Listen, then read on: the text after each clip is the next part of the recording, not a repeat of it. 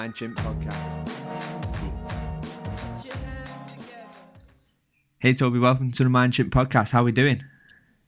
Yeah, I'm good. I'm good. How are you? I'm I'm not too bad. The sun is shining. It's Bank Holiday Monday, so we'll make a fast one, a fast version of this today. I reckon, Toby. Sounds good.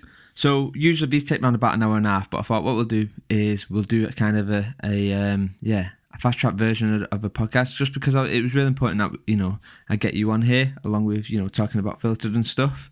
So usually I ask the guests to um, summarize who kind of what they are, their logline, their summary of who they are. Do you have one?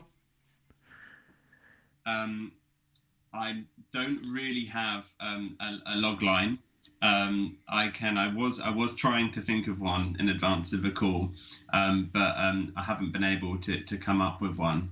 Um, I think I probably I can just give you um, a kind of uh, slightly partisan, aggressive sounding agenda Okay. instead of a log line. Does that work? That works. Let's do it. Okay. Um, yeah. So in the L and D industry, um, I guess my uh, my agenda would be uh, to encourage people to um, stop making up strategies on the basis of myths um, and falsehoods and false ideas of learning, and to start um, behaving in a way which is much more scientific and much more empirical by doing experiments, uh, doing pilots, and seeing seeing what works by looking at data. Um, that's kind of my agenda. Awesome, I love it. Um, so I guess usually I, I you know we we get into some other questions around that, but for for them who don't know who you are, Toby, maybe give us a bit of a brief overview of kind of where you've come from and where you are right now. Yeah, sure. So I've worked um, in a, in and around um, the uh, learning technologies space more or less since graduating. So um, you know, getting on for about ten years now. I spent a lot of that time working um, for Saffron Interactive, um, and there I had a role that both involved, you know, winning some of their big projects, but also rolling them out. And so in that life, um, I've seen a lot of large-scale learning technology deployments, whether that's deploying a custom LMS or whether that's building um, large, elaborate, bespoke content experiences. And um, I've been lucky enough to help some clients uh, win some awards um, for doing things a bit differently in that space whilst I was there. Um, then in July 2016, um, I moved over from Saffron Interactive to Filtered, uh, which we'll talk about in a bit. But I was enthralled by the idea of using AI to do things differently in this industry. And around the same time, um, I also uh, decided to become a director of the e-learning network. Um, so keeping uh, one foot uh, firmly in the community of practice more broadly around L&D, as well as now spending most of my time working in quite a specialist way um, with artificial intelligence and, and filtered products. Awesome! So, wow. So I think instantly I've decided that we, we'll have to do a part two to this, Toby. Definitely. Um, because there's so much what I'd love to jump in, into. But I guess maybe talk about yeah, filtered. I mean, I've seen recently Magpie um, and stuff like that. So yeah, maybe talk a, bit, a little bit about that and, and what filters up to. So, Magpie is um, our name for uh, the product we built, which is an intelligent learning recommendation system. Um, it is a chatbot-led user interface, um, which asks you some simple questions about your role, and based on the work that we've put in at the back end, which is augmented by machine learning processes, goes away and pulls up playlists of recommendations organized by skill or competency categories. And within each of those trays, prioritizes um, the top piece of learning for you. Um, it's often associated um, in the mind of our audience with um, the work we've done on curation because we've filled it with high quality free materials. Um, and um, it's, it's something that you can try very easily. Uh, just navigate to the filtered website and follow the signs for Magpie for L&D professionals. You pop in your email address and you can get access to it and, and, and have a go. Awesome. So, um, so yeah, I will definitely be doing that because I think this sort of stuff is is fascinating. So, okay, so let's talk about you a bit, Toby. Okay, so usually I, I ask my guests if they was to give a book as a gift to three people, what book would they give, and what what would yours be? Yeah, so um, I'm going to go with a book um, called Algorithms to Live By. This is um, a book that was recommended um, by our CEO, Mark, um, to a number of people um, to read. Um, so it's by Brian Christian and Tom Griffith, uh, subtitled The Computer Science of Human Decisions.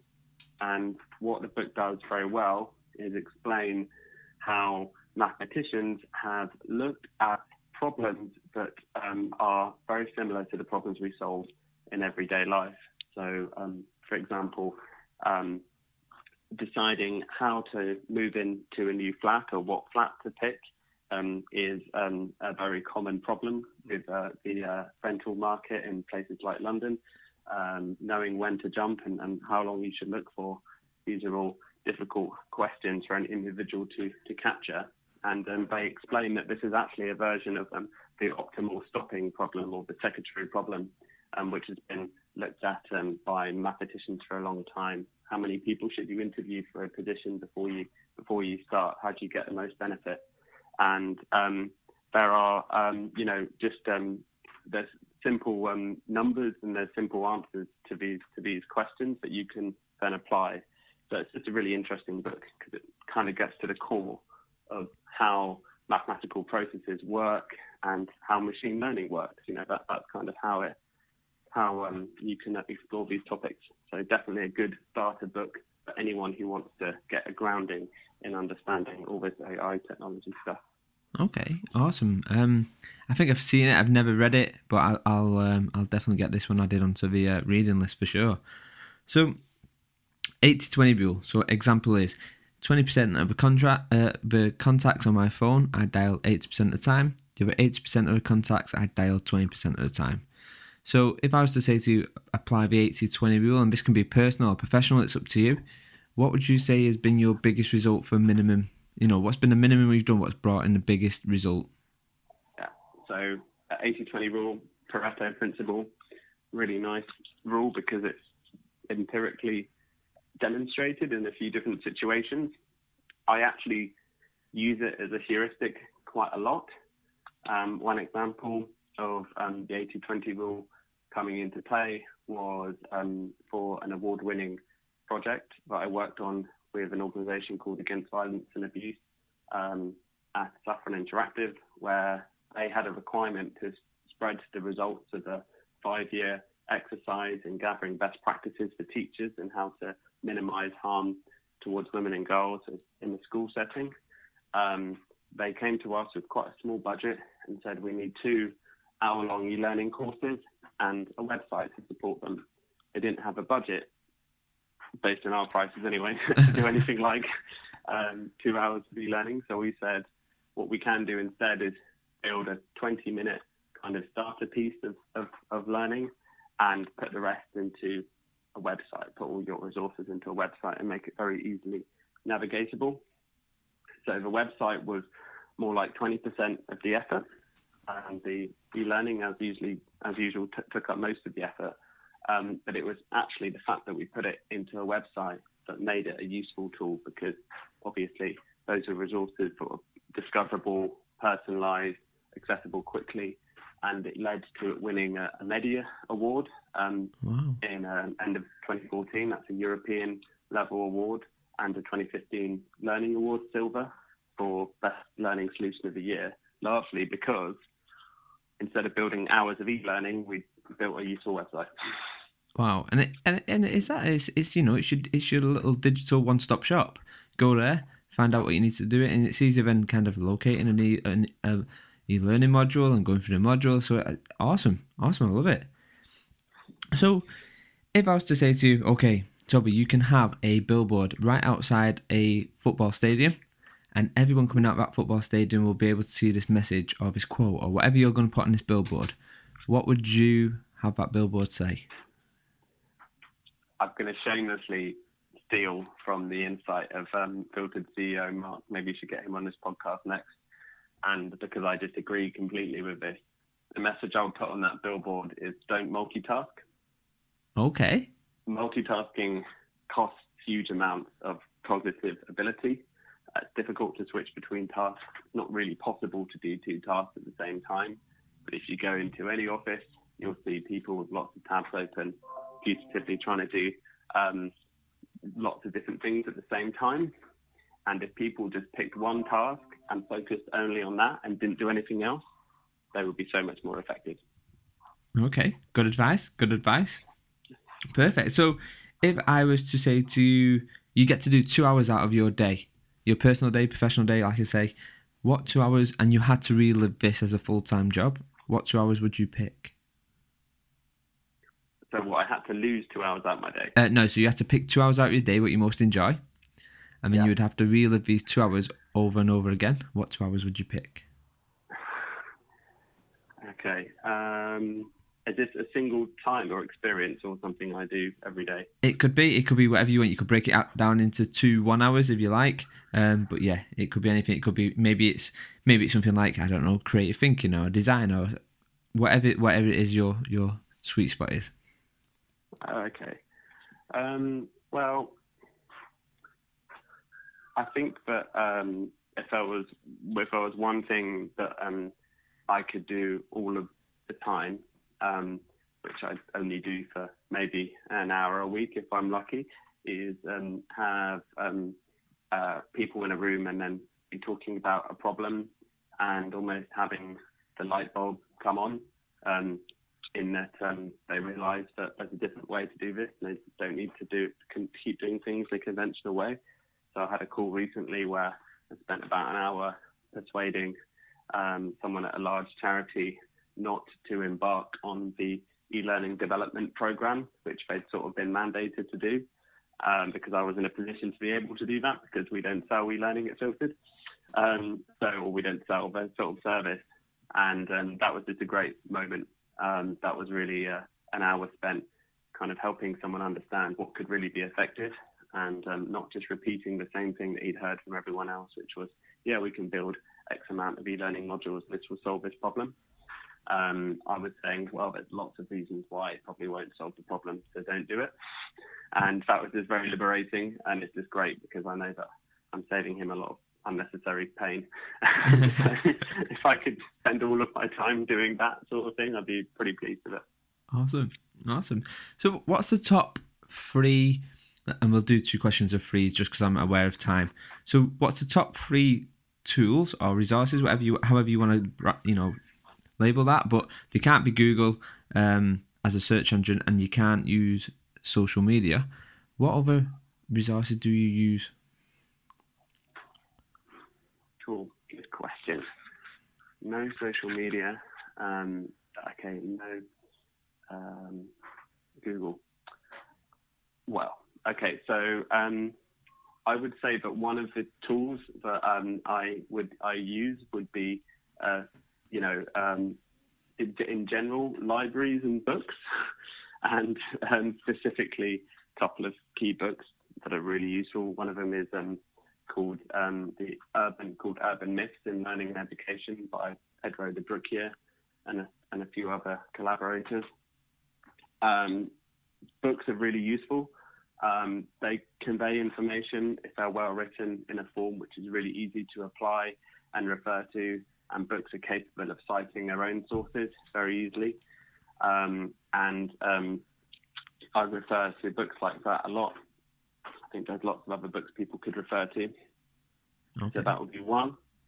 Um, probably not answering this answering this quickly enough. Um, number two would be uh, Filtered's own Slack channel. Maybe that counts as social media, Mhm. um, where we use, and I'm a member of a few different Slack communities, actually, not just Filtered, um, where people post regular things like ask me anything or um, share your snags and brags on a Friday or share what, what went well this week. And those regular questions and interaction points popping up, I find a really good way to kind of stimulate new discussion. Um, and finally, another tool, I'll just pick something recent, uh, good practice. I've been making a really good podcast um, where they're engaging with a lot of the key key issues. I've also, in my own time, listened to podcasts like The History of Philosophy Without Any Gaps, um, which are just great resources. I just love podcasts at the moment. So yes, yes, definitely. Okay, awesome. Last question for free. Um, so if I was to say to who's three people who you're interested in at the moment, maybe it's people who have been on the scene for a while, um, and it's in learning and development, or maybe it's newbies coming onto the scene. Who's the three people you think people should be kind of not watching out for as such, but paying a bit of an interest into? Yeah, ooh, that's a good question.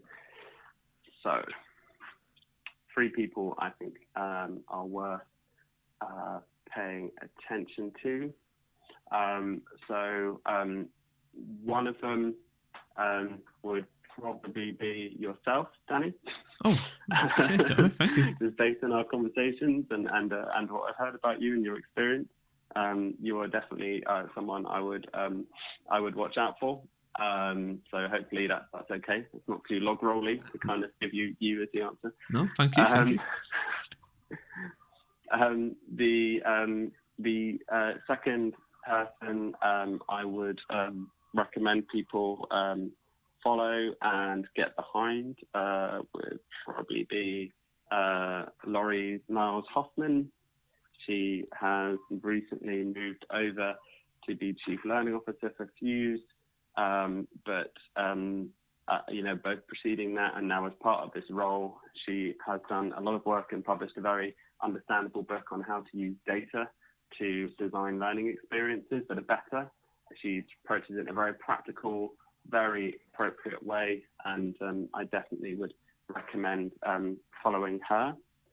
The other person I would say um, to recommend uh, following and paying some attention to would be um, someone else called um, Jamie Good, who gave a uh, keynote kind of presentation at the Learning Technologies Conference earlier this year and um, very publicly both trialed and reflected upon an SMS based chatbot, which um, everyone at the conference used. Um, I like a lot of things about what Jamie does, um, especially the way he evangelizes for new technology coming in, like chatbots, and the way he's a bit of a maven and can connect you with lots of people in a given area, and he actively seeks out those new connections. But what really won my respect and my attention was the fact he publicly tried out this chatbot experience. Some of it worked really well, other parts of it didn't work very well, and he shared a blog post reflecting on exactly what went well and what didn't go well. And I think that that is the sort of thinking that we really need in this industry. I mean, in every industry, really, not just us, um, but people openly doing experiments and reflecting on them so everyone can learn from them. Perfect. Love it. Cheers, Toby. Thank you. Um, okay, so where can we, people find out a bit more about Toby and a bit more about Filtered, but mainly, yeah, more about Toby? Where can we find out more about you? Um, if you hit my LinkedIn profile, um, I've recently updated the picture so it does actually look like I look like and not like I looked like six years ago. Um, um, then that's where I tend to publish some posts. So something recent, having a go at 70 2010 and some other stuff there, and where I tend to share things. Um, and um, also on Twitter as well, Toby underscore filtered. Um, you can connect with me. Um, and the other place would be at the um, uh, at an e-learning network event, so face-to-face event. I'm at lots of those, um, helping to do stuff that brings the industry forward. Um, particularly our conference coming up in November, actually. Um, that's a bit of a plug, isn't it? But that'll be a good place to catch me because I'll be bringing together lots of my favourite people and organisations that are doing good stuff into a stream of conference presentations there. Awesome. Okay, Toby. So I, I appreciate time is of the essence for you right now. Um, and this is definitely a conversation which we need to kind of build upon for maybe part two. Um, but yeah, thanks for taking the time out. I really appreciate it. No, yeah, brilliant. Um, thanks a lot for your time, Danny. And um, yeah, enjoy what remains of the bank holiday weekend. Yes, you too. Cheers, Toby. All right. Cheers, then. Thanks. Bye. Bye.